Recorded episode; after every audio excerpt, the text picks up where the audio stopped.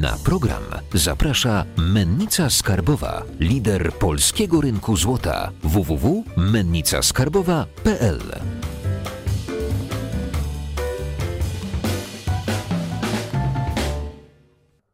Jacek Jakubiuk, witam na kanale Finansowy Preppers. Dzisiaj naszym gościem jest inwestor, przedsiębiorca, finansista, e, ekspert od krypto, od e, bankowości międzynarodowej, założyciel i wynalazca Bitfolda, Kamil Gancarz. Czym jeszcze nas zaskoczysz, Kamil? Bo powiem Ci, że już tak próbuję Cię zapowiedzieć i nie da się tego Holender skrócić. Przejdziemy może od razu do kryptowalut. Jeszcze się przywitam. Cześć Jacku, dzień dobry Państwu. Przejdziemy od razu do kryptowalut. Jesteś inwestorem. Głównie chyba opierałeś swój portfel o, o kryptowaluty w ostatnim czasie. I chciałem zapytać. W, I metale. Tak, w jaki sposób można było y, analizować ten rynek kryptowalut? Jakie są metody analiz? Czy mhm. fundamentalna, techniczna? Czy to jest tak samo jak z, y, z giełdą? Czy mamy do czynienia zupełnie z czymś innym? Właściwie bardzo podobnie. Tylko, że może większość ludzi nie widzi tego fundamentalnego elementu. Więc analiza techniczna, no to każdy wie, jak to działa. Bierzemy sobie wykres i szukamy jakichś wzorców albo szukamy jakichś odchyleń od wskaźników różnych, wskaźników, które biorą pod uwagę głównie cenę e, i, i zachowanie się jej w kontekście hi danych historycznych. Ja nie jestem jakimś tu, takim turbozwolennikiem analizy technicznej. Mm, nie używam jej jakoś mocno wybitnie, e, aczkolwiek e, staram się być na, na, nią otwarty, chociaż mówię, to nie jest moje, moje narzędzie e, przy podejmowaniu decyzji inwestycyjnych, bo ja staram się inwestować w coś, co ma wartość, coś, co ma niedoszacowaną wartość względem przyszłości, no bo to też trzeba, bo dzisiaj rynek to wycenia tak, jak wycenia, prawda, obiektywnie, ale pytanie jest jakby, jak będzie to wyceniał w przyszłości jak dane dobro będzie wycenione w przyszłości i szukamy rzeczy, które po prostu w przyszłości będą miały dużą wartość. Tak jak e, zajmując pozycję na krypto, zajmowałem ją właśnie za 1000 tam o, o, o 1852 zł 50 groszy. Pierwsze, pierwsze, pierwsze transakcje. Dlaczego? Bo widziałem w tym, że będzie wartość w Bitcoinie, tak? Więc e, no, jakby widzimy ogromne wzrosty. Ta pozycja była zajmowana w 2014 roku. Oczywiście w 2017 na szczycie doszliśmy do prawie 20 tysięcy dolarów i potem cena się skorygowała mocno, czy weszła w bezse wręcz.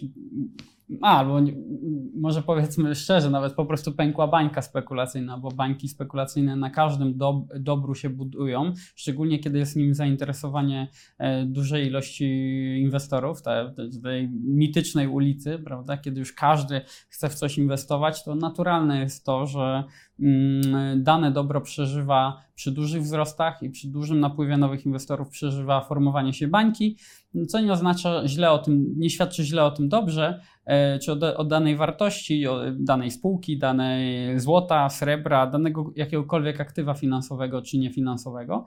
Świadczy tylko o tym, że po prostu tam mocno napłynął kapitał i często ten poziom, akurat 20 tysięcy dolarów w 2017 roku, był mocno przewartościowanym poziomem, co da się odczytać właśnie z analizy fundamentalnej. I analiza fundamentalna, wiele osób twierdzi, że tam nie ma analizy fundamentalnej, bo nie ma dochodowości bitcoina, nie ma krzywych dochodowości, co już się zaczyna zmieniać, bo na przykład w Ethereum zaczynamy mieć krzywą dochodowości. E, mamy yield curve, e, mamy yield, e, a yield jest potrzebny, czyli ta odsetki generowane do tego, że stworzyło się yield curve.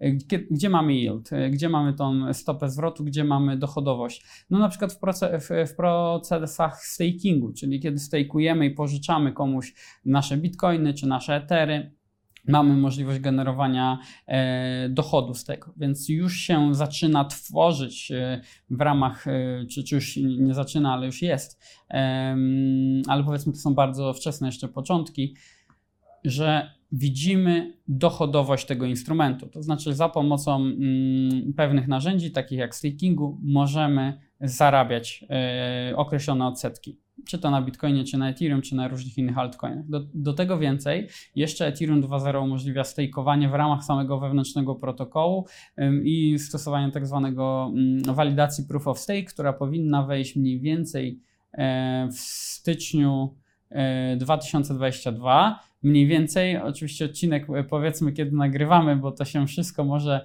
zmienić, e, czyli mm, nagrywamy go 11 sierpnia 2021.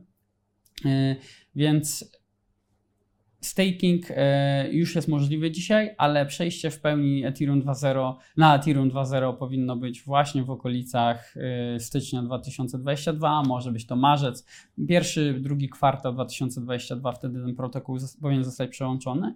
No ale mówię, inne niezależne protokoły, czy to scentralizowane, czy zdecentralizowane, umożliwiają pożyczanie i generowanie e, dochodu na bitcoinach czy na Ethereum. Więc to nie jest prawda, że tam nie ma możliwości dochodowych, ale jest też inny czynnik. Szukając, mówiąc o bitcoinie czy, czy Ethereum, że tam nie ma dochodowości, mm, jakby nie rozumiemy jego też funkcji do końca. E, Dzisiaj funkcja bitcoina jest takiego, funkcją cyfrowego złota, byśmy w pewnym sensie mogli powiedzieć, czyli aktywa, które jest takim doskonałym zabezpieczaniem innych rzeczy. E, Ograniczonej, e, jest aktywem o ograniczonej podaży, czyli y, czymś takim, dlaczego y, dużo ludzi ciągnie do złota. Tylko, że złoto w praktyce ma od, od 1,5 do 2% inflacji. Dlaczego? Bo co, co roku coś tam się tego złota wydobywa. Ono jest oczywiście, pozostałe złoto jest w obiegu, czy to w, będzie w bankach centralnych przechowywane ostatnio banki centralne bardzo intensywnie w wielu krajów, prawie wszystkich, y, może nie wszystkich, ale bardzo wielu krajów kupują, łącznie po, Polska jest też w tej grupie kupujących złoto. Więc wiemy, że złoto ma funkcję przechowywania wartości, ale niestety ma też inflację. I im więcej cena e, złota będzie rosła, tym może się okazać, że opłaca się bardziej wydobywać większe ilości złota, bo na przykład opłaca się zastosować jakąś e, dodatkową technologię, albo gdzieś głębiej wy, wykopać, albo coś tam z morza wyciągnąć, albo w przyszłości nawet może te asteroidy, e, co kiedyś żeśmy już wiele lat temu rozmawiali, że górnictwo kosmiczne to też może być przyszłość i zagrożenie, taki szok, szok podażowy dla, dla złota. Na razie ja sam mam, e, przynajmniej na czas e, e, jakby nagrania odcinka, mam pozycję w złocie i gdzieś tam z moimi. Mm, z moją grupą inwestujemy też w metale, ale tutaj najważniejszym naszym takim narzędziem do zarabiania są oczywiście kryptowaluty, które to dlaczego mają wartość fundamentalną, bo możemy analizować to, co się dzieje mm, w ruchach na kryptowalutach, czyli te- dane on-chain pozwalają nam wyciągnąć bardzo dużo fundamentalnych rzeczy. Fundamentalnych na przykład ile podmiotów kupuje, czy są w zysku, e, za ile mniej więcej kupili, jakaś średnia cena e, e, bitcoina w cenach zakupu u wszystkich użytkowników. Em, czy, czy górnicy, którzy dostają tak zwane darmowe bitcoiny. E, Mówię darmowe, ponieważ oni muszą zużyć energię elektryczną, za którą się płaci fiatami, czyli walutą państw narodowych, czyli walutą, w której w, w kraju się znajduje e, dana kopalnia, e, to oni tak naprawdę muszą sprzedać, czy to bitcoiny, jeżeli kopią, czy jeżeli są górnikami Ethereum jeszcze w starej wersji 1.0, to muszą kupować tą energię elektryczną, której nie kupi się za kryptowaluty dzisiaj, prawda, bez zamiany. Więc możemy monitorować, czy górnicy, którzy mają darmowe coiny, da, darmowe te, te elementy, swoje- te monety w, w tych technologiach blockchain, czy oni je sprzedają na przykład po to, żeby uregulować swoje rachunki. No więc możemy monitorować siły podażowe, mm, właśnie e, związane z, e, z górnikami i też dużymi graczami, którzy chcą upłyniać swoje portfele, i możemy monitorować e, siły popytowe, czyli też dużych graczy, instytucje, pojedynczych, pojedyncze osoby i zobaczyć, czy, czy, czy jest Bitcoin kupowany, czy nie. Więc jest bardzo dużo narzędzi, bo jest w tej chwili chyba z 500 czy 350 do 500, już nawet nie wiem, bo się pogubiłem. Kiedyś to liczyłem, ile wskaźników, y, do których mamy dostęp, które pozwalają zobaczyć, co się fundamentalnie dzieje na Bitcoinie. Także to nie jest tak, że nie ma analizy fundamentalnej na Bitcoinie, to, że analiza z akcji fundamentalna nie działa na Bitcoinie, to prawda, ale to na analizie y, y, z akcji no nie możemy tego przenosić na analizę Bitcoina, bo to jest zupełnie inne aktywo, inna klasa aktywów i nie możemy o tym zapominać. E, Obiecałem widzom, że Ci nie będę przerywał, Ty masz dużo dygresji od dygresji, ale e, myślę, że bardzo fajnie to wytłumaczyłeś. Tylko ta analiza on-chain, czyli analiza, która dostarcza Ci dane i przez to fundamentalnie możesz to e, analizować. E, Jakie wskaźniki Twoim zdaniem są takie najbardziej e, wartościowe? Co, co, one, co one mogą Ci pokazać? I, Mhm. Tych wskaźników jest wiele, ale jednym z takich może korowych wskaźników, który taki ogólny sentyment może y, pokazać na rynku, pokazać czy rynek jest za drogi czy za tani, to jest Net Unrealized Profit Loss, NUPL w skrócie, czyli jest to taki współczynnik, który pokazuje czy Net Unrealized Profit Loss, może rozbijmy sobie tą nazwę, bo w ogóle żeby go wyliczyć to trzeba wykonać trzy po, po kolei działania matematyczne. Y, Pierwsza sprawa to mamy niezrealizowany zysk, unrealized profit. Niezrealizowany zysk to jest różnica pomiędzy ceną nabycia bitcoina albo ceną, jak, po jakiej cenie pojawił się na naszym adresie, na naszym portfelu bitcoin, a dzisiejszą ceną. Jeżeli y, cena dzisiejsza jest wyższa, no to mówimy o zysku, prawda?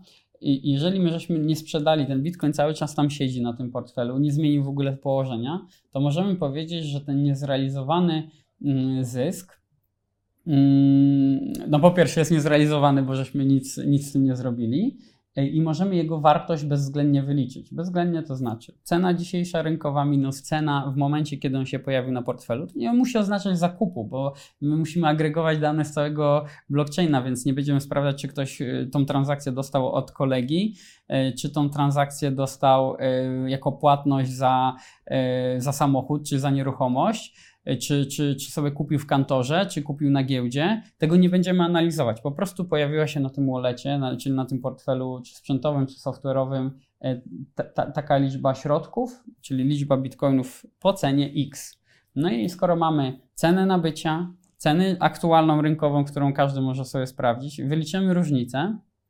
I to ta różnica, jeżeli jest dodatnia, to znaczy, że yy, cena, e, cena dzisiejsza minus cena nabycia jest dodatnia, no to to jest zysk, prawda? Więc wtedy bierzemy tą wartość. I tą wartość mnożymy przez liczbę tych bitcoinów, które mamy. Oczywiście sumujemy po wszystkich bitcoinach na całym blockchainie, czyli agregujemy to wszystko, zbieramy do kupy. Po prostu robimy wielką sigmę. Sumujemy wszystko, co się dzieje. Ca cały rynek sumuje. I to jest niezrealizowany zysk. I teraz ten niezrealizowany y, zysk jest bardzo słabym wskaźnikiem sam w sobie. E, dlatego też trzeba go porównywać w kontekście do czegoś. I porównujemy go w kontekście do całej kapitalizacji rynkowej. Czyli tym drugim działaniem, które musimy zrobić, akurat taki skomplikowany jest współczynnik, ale dość, dość skuteczny, taki bazowy dla początkujących. Oczywiście ja używam 80 ilu wskaźników, żeby wyciągać wnioski, i, mm, ale chodzi o to, że to jest taki wyjściowy, ważny wskaźnik, który każdy może sobie zacząć badać. E, czyli mamy ten y, niezrealizowany zysk, robimy relatywny niezrealizowany zysk, dzieląc e, sumę, mm, e, poprzedni wynik relatyw, nie, nie, nie relatywnego, tylko niezrealizowanego zysku dzielimy przez kapitalizację rynkową. Dlaczego? No bo jeżeli rynek mocno urośnie, to nagle te zyski mogą być bardzo duże. No i co, co nam to o tym powie o rynku? Nic nam nie powie o rynku, bo jeżeli sama jego kapitalizacja urosła, jeżeli nie odniesiemy tego w kontekście do czegoś, czyli właśnie na przykład do tej kapitalizacji, to będziemy nieprawidłowo wnioskować o rynku, więc tworzymy relatywnie zrealizowany zysk. No i podobne działania musimy równolegle poprowadzić dla straty, czyli y, jeżeli jest strata na danych, danych bitcoinach, to po prostu one do zysku nie są wliczane. W ogóle jakby nie istniały te bitcoiny, a zamiast, y, y, zamiast tam one są wliczane do niezrealizowanej straty. Niezrealizowana strata to będzie podobny zabieg, tylko tam bierzemy tylko te bitcoiny, które są w stracie niezrealizowanej stracie, czyli przyszły na adres po cenie wyższej niż dzisiejsza rynkowa. No i zrobimy to same działanie, czyli agregujemy, zbieramy wszystko do kupy z całego rynku. Dzięki temu wiemy, y, jaka jest wartość straty, mm, taka bezwzględna. Dzielimy to przez kapitalizację, bo znowu, żeby nam rynek, y, jakby oczyścić y, rynek ze wzrostów bądź spadków. No i potem od tej relatywnego niezrealizowanego zysku odejmujemy relatywną niezrealizowaną stratę i to jest ten voilà nasz współczynnik NUPL, czyli Net Unrealized Profit Loss, który pozwala nam powiedzieć, czy rynek jest drogi, czy tani. E, on jest jakby niewystarczającym wskaźnikiem, ale już bardzo mocno pokazuje, czy mamy do czynienia z bańką spekulacyjną, albo czy rynek jest bardzo tani. Bo jeżeli mamy wartości powyżej 0,75, to bardzo często już jesteśmy w rejonach bańki. Jeżeli kilka innych rzeczy nam potwierdzi to, że znaczy kilka, kilkanaście innych rzeczy nam potwierdzi, to może być silny sygnał do sprzedaży. Tak samo, kiedy ten współczynnik przyjmuje wartość ujemną, to znaczy, że wartość zysku jest dużo mniejsza niż wartość straty tej relatywnej. Często mówimy o tym, że rynek jest bardzo niedoszacowany, bardzo mocno spadł i to są idealne momenty do kupowania rynku. Oczywiście, żeby to precyzyjnie znowu dobrać najlepszy moment, do tego potrzebujemy znacznie większej ilości wskaźników. Jeżeli byśmy podeszli do przykładu, gdy Bitcoin dochodził do 60 tysięcy, ten wskaźnik świecił Ci się na czerwono? Nie, jeszcze nie, ale był bardzo blisko 0,75. Czyli ten wskaźnik nie wygenerował sygnału do sprzedaży, dla Bitcoina, dla Ethereum e, wygenerował. I to dokładnie w dniu, kiedy Ethereum było na szczytach, to wtedy ten wskaźnik przekroczył 0,75, czy tam może 2-3 dni później, e, przepraszam, nie dokładnie w tym dniu, tylko kilka dni wcześniej, bo w, dokładnie w tym dniu inny mój taki tajny wskaźnik, który e, jak się aktywuje kilka tych wskaźników, dał taki sygnał do, do, że mogą być szczyty potencjalne, ale tylko lokalne.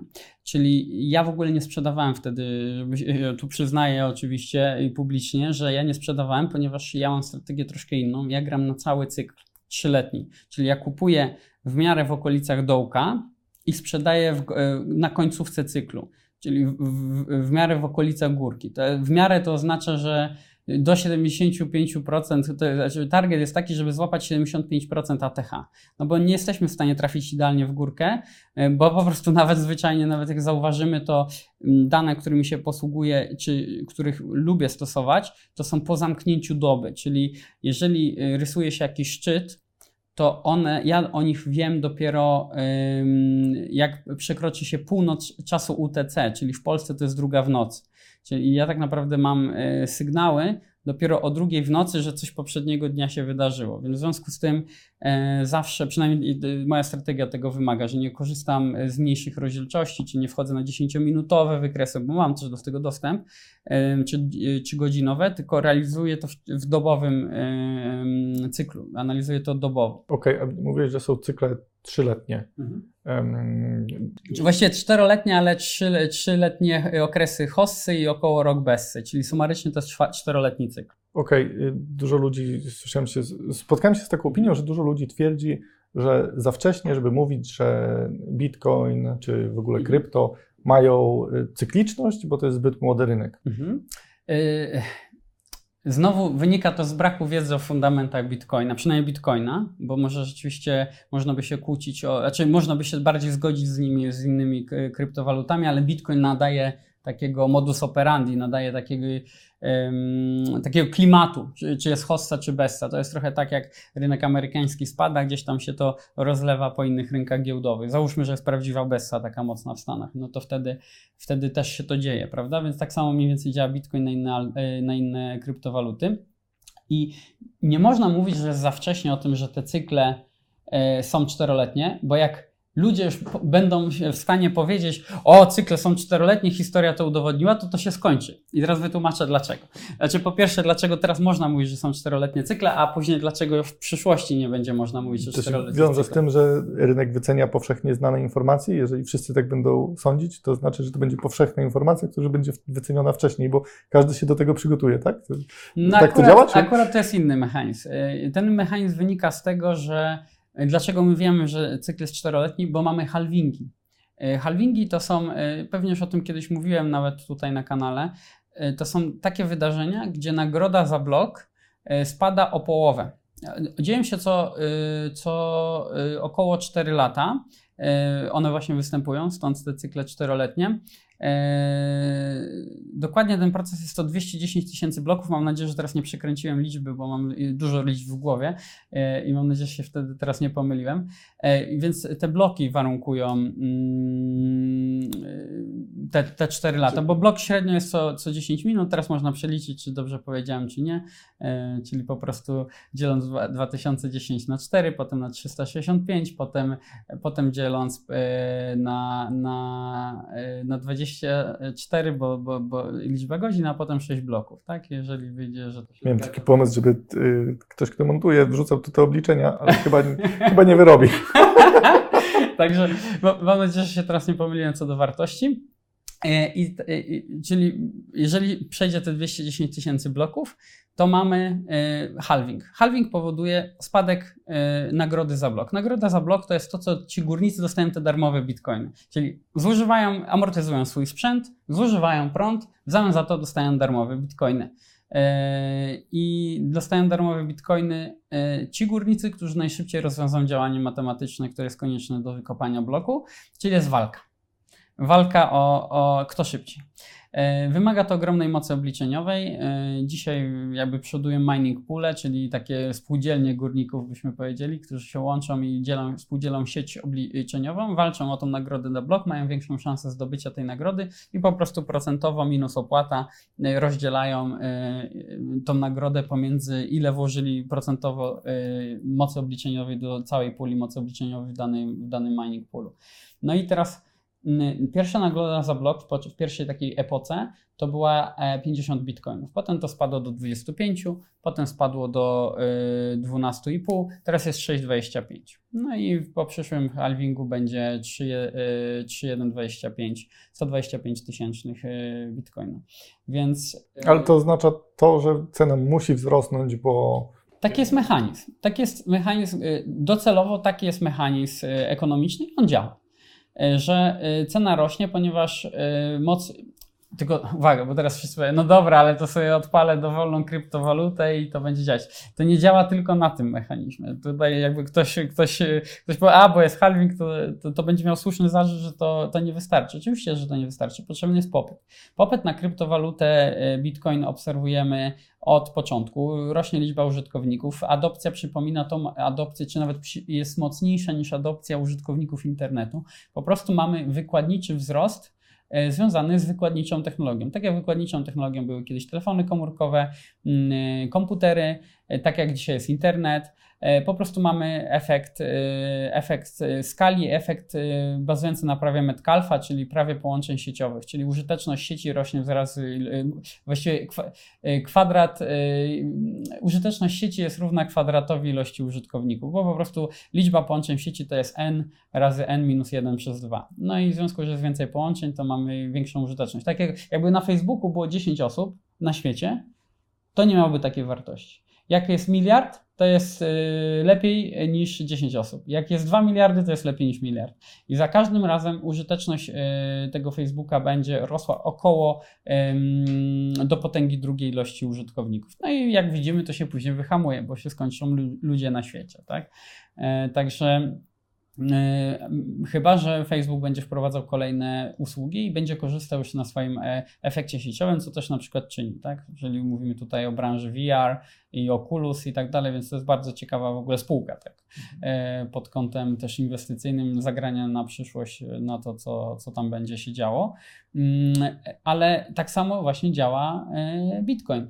Jeżeli mamy rosnącą liczbę użytkowników, to to rośnie chociażby sprawa Metcalfa, ale drugim mechanizmem jest, są właśnie te halvingi, czyli skoro wiemy, że jest więcej użytkowników, więcej użytkowników to też oznacza często więcej górników, bo górnik też jest pewnym specyficznym użytkownikiem tej sieci. Jeżeli mamy więcej górników, to mamy więcej mocy obliczeniowej.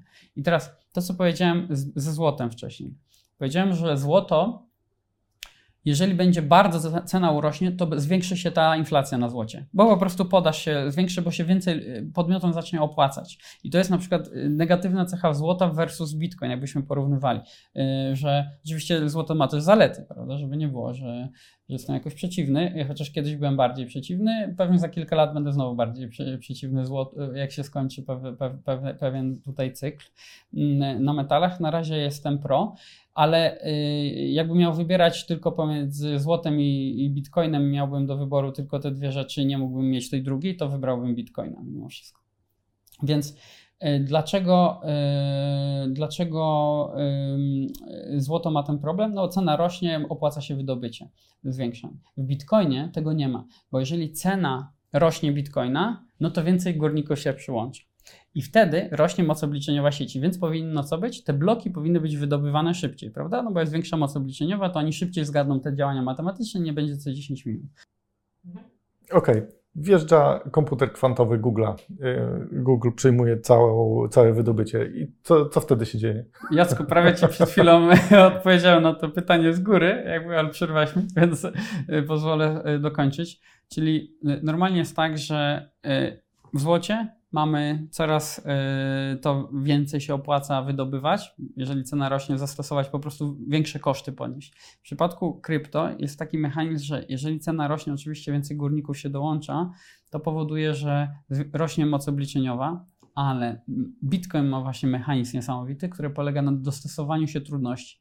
To się dostosowuje co 2016 bloków, czyli średnio co 14 e, dni i y, następuje takie badanie przez sieć, czy, czy bloki nie są wydobywane zbyt szybko. Jeżeli są wydobywane zbyt szybko, to znaczy, że przy tej nowej mocy obliczeniowej, czyli ten hash power, trudność wydobycia jest za niska i następuje podniesienie trudności. Czyli można by powiedzieć, tak jakby wraz z wzrostem podaży złota, złoto by się zaczęło zamieniać w coś innego i po prostu dążyłoby do tego, że, y, albo może nie kurczyć, ale odparowywać i w kosmos być wysyłane. Takie rzeczy się w fizyce jakby nie dzieją, ale w Bitcoinie takie rzeczy się dzieją. Więc jeżeli wejdzie komputer kwantowy, który zacznie szybciej kopać, to po prostu trudność zostanie dostosowana i, I, pamiętajmy o tym, że wtedy bardzo szybko też wyjdą komputery kwantowe u innych górników, no bo ta technologia, ok, ktoś może mieć jakąś turbo przewagę, ale tak naprawdę w ostateczności osoba, która będzie miała komputer kwantowy, będzie na przykład co któryś blok ona będzie wykopywać. E, więc tylko to się stanie, bo trudno się na, praktycznie po tych 2016 blokach dostosuje do, do, do tej nowej zmiany, albo wręcz jak Czyli ten komputer... im więcej górników, tym większa trudność i tym Im więcej, większa moc więcej obliczeniowa. potrzeba. No nie, komputer kwantowy to Znaczy, mniej jakby, jakby w tym momencie, jakby już nie idąc Nie, nie, to w nie jest do końca, e, do, końca, do końca tak nie jest, ponieważ y, jest deflacja, mm, znaczy jest taka rozwój technologiczny, co powoduje deflację zużycia prądu, bo wraz z postępem technologicznym ta moc obliczeniowa przekłada się na Znaczy z, te, z jednego kilowata osiągamy więcej mocy obliczeniowej, więcej, więcej hash power, więc tu technologia akurat nas broni. Więc to nie, nie, nie był, byłbym bardzo ostrożny z tym e, takim zielonym atakowaniem Bitcoina, bo Bitcoin więcej zrobi dla odnawialnych źródeł energii niż, e, niż Tesla. Y, która to jest zasilana z paliw kopalnych po załadowaniu, bo niestety w, w sieci mamy tylko 12% paliw kopalnych, a w Bitcoinie między 56 a 78% górników używa jako część odnawialne źródła energii. Oczywiście jako część. I pewnie niedługo będziemy blisko 50% efektywnego użycia odnawialnych źródeł energii przy kopaniu, więc ten argument jest troszkę. To powiem Ci fajny. Fajny projekt, który widziałem. Spotkałem się z prezesem, który realizuje mm, takie um, projekty i jeden z nich to było na działce farma fotowoltaiczna, która zasila koparki, a te koparki wydzielają ciepło i to ciepło ogrzewa produkcję alg. A algi? A algi potrzebują, jakby y, algi są finalnym jakby tutaj produktem, ale algi potrzebują dużego ciepła, więc są mało opłacalne, więc to pozwala im produkować algi. Y, no, technologia y, cały czas zaskakuje, ile rzeczy można odzyskać. Tak. Być może jeszcze coś z tych alg albo jeszcze z tych elementów można wy, wyciągnąć. Jeszcze można stokenizować te algi, powstaną kryptoalgi i te kryptoalgi mogą być przedmiotem obrotu później na rynkach. Super. E, Ale to, co powiedziałeś o tym, o, o wykorzystaniu energii resztkowej, odzyskiwaniu energii z różnych miejsc, na przykład bardzo, jak się spala, są te kominy przy wydobyciu ropy naftowej, na przykład spala się ten gaz, takie płomienie, kojarzymy gdzieś tam. I to, to jest energia, która się marnuje i tą energię można właśnie wykorzystać do kopania kryptowalut. Ostatnio chyba na komisariacie kopano kryptowaluty. Nie, to w Komendzie Głównej W Komendzie Warszawie. Głównej Tak. informatyk sobie zrobił koparkę i e, były takie memy, że e, Porsche z oklejone policyjne samochody i policja po wykopaniu kryptowalut. No, Niedługo Lambo będzie. tak, cieka, ciekawe rzeczy się dzieją. Do tej analizy jeszcze bym troszeczkę wrócił. Mhm. Czy jeszcze chciałem zapytać o jeszcze jakiś prosty, ale chyba nie było prostych wskaźników. Czy jest coś prostego, na co można popatrzeć i wyciągać chociaż częściowe wnioski? Nie można, y, znaczy częściowe wnioski mogą być błędne, to jest po pierwsze, e, więc to jest zespół wielu czynników, które trzeba brać pod uwagę. Postaram się wziąć taki główny, globalny, który gdzieś tam daje feeling e, rynku.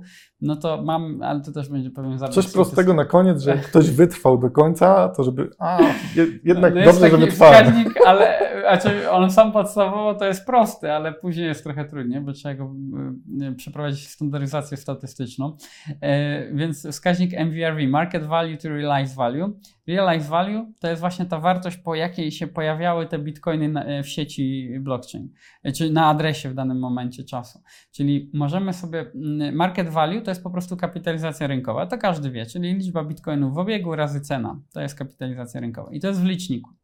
W mianowniku mamy właśnie tą zrealizowaną wartość, czyli zrealizowana wartość to będzie e, cena bitcoina w momencie, kiedy on się pojawił na danym adresie, czy na, dokładnie to na danym UTXO, ale to już nie chcemy w to wchodzić, bo to jeszcze będzie bardziej skomplikowane. Pojawia się na naszym portfelu na przykład o godzinie 16.10 1 kwietnia 2020 roku, prawda? I wtedy możemy dokładnie sprawdzić, jaka była cena bitcoina. Więc ta liczba bitcoinów, która przyszła w tej transakcji, bierzemy tą liczbę, mnożymy razy tą cenę rynkową, i jest pewna wartość, i tą wartość bierzemy sobie jako jeden moduł. I potem wszystkie bitcoiny, które jakiekolwiek są, gdziekolwiek są w sieci dzisiaj e, blockchain, liczymy według tego, tej metody, czyli jaka była ich wartość w momencie pojawienia się na danym adresie. Jeżeli się nie ruszyły, oczywiście, bo jak się poruszyły, to znowu już się pojawiły na nowym adresie i mają nową wartość. Jak sobie sumujemy te wszystkie bitcoiny, to jest realized value, czyli market value podzielone przez realized value jest kolejnym bardzo fajnym współczynnikiem ale nie jest do końca czytelny przed zastosowaniem standaryzacji statystycznej, czyli trzeba przeprowadzić takie działania z-score. No to jest, e, polega na tym, że od każdej wartości tego współczynnika trzeba odjąć jego średnią i podzielić przed odchylenie standardowe. I potem jak zaczynamy ten wskaźnik badać e, w ilości odchyleń standardowych, pokazuje nam pięknie też, e, kiedy mogą być szczyty, kiedy mogą być dołki, czy Bitcoin jest tani, czy drogi. Ja pamiętam, jak kiedyś estymowałeś, że Bitcoin będzie kosztował 200 tysięcy złotych. Nawet więcej. I, mhm. Dolarów. Dolarów, dolarów nie złotych. Mówiłem, kurczę, nie no, przesadza ten mój Kamilek, ale później no, musiałem ci przyznać rację, e, jak zacząłem tą dwójkę z przodu.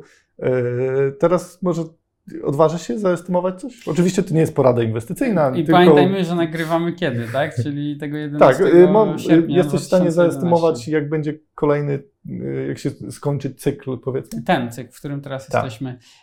No ja mam taki przedział bardzo szeroki, bo wiele rzeczy może się wydarzyć. Tak naprawdę według nawet najnowszych, bardzo optymistycznych moich estymat, ale to są turbo optymistyczne i sam w nie nie wierzę trochę. Tak żeby było jasne, że to co teraz powiem to są kwoty, które e, wy, wyszły mi z różnych e, wyliczeń, ale już tak mam do nich duży dystans. To jest 315 tysięcy dolarów za sztukę ale to i tak będzie chwilowe, jakieś, będzie turbo przegrzany rynek. Jak przekroczymy 300 tysięcy, to wiedzmy, że jest rynek przegrzany.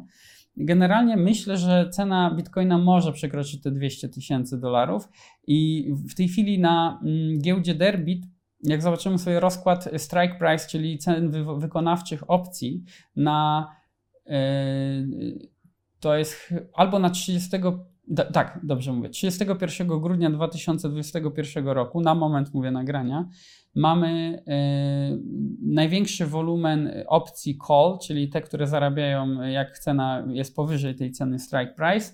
Y, to największy wolumen właśnie przy 200 tysiącach, czyli rynek obstawia, że Bitcoin będzie droższy niż 200 tysięcy.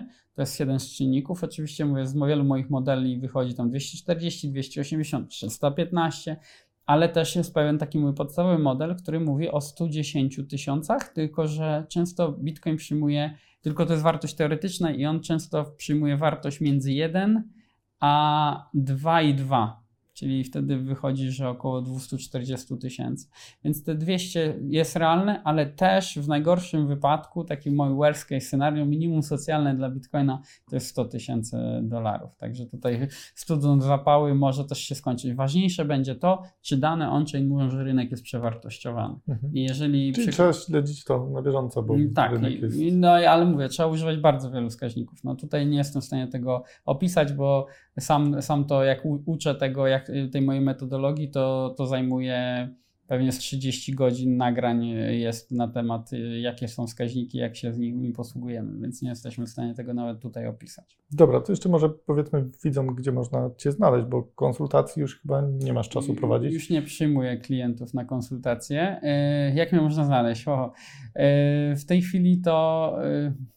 Y, Ojej, To może y, zlinkujemy w, w Nawet opisie. nie, nawet nie wiem, co dać, bo, bo nie, w sumie to mnie prawie nie można znaleźć. Chyba najłatwiej jest e, mieć dostęp przez Instytut Kryptografii, mając moje szkolenie. To jest chyba taki dostęp hurtowy, co prawda, do mnie, e, ale, ale wtedy można mi zadawać pytania, tak? bo prowadzę takie regularne raporty co dwa, ty, dwa razy w miesiącu i tam są, jest możliwość zadawania mi pytań bezpośrednio.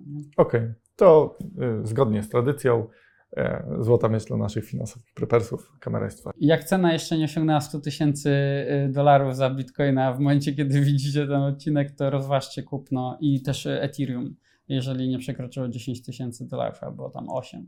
Nie- Jak nie przekroczyło, to też rozważmy inwestycje w Ethereum. Dziękuję Wam bardzo za dziś.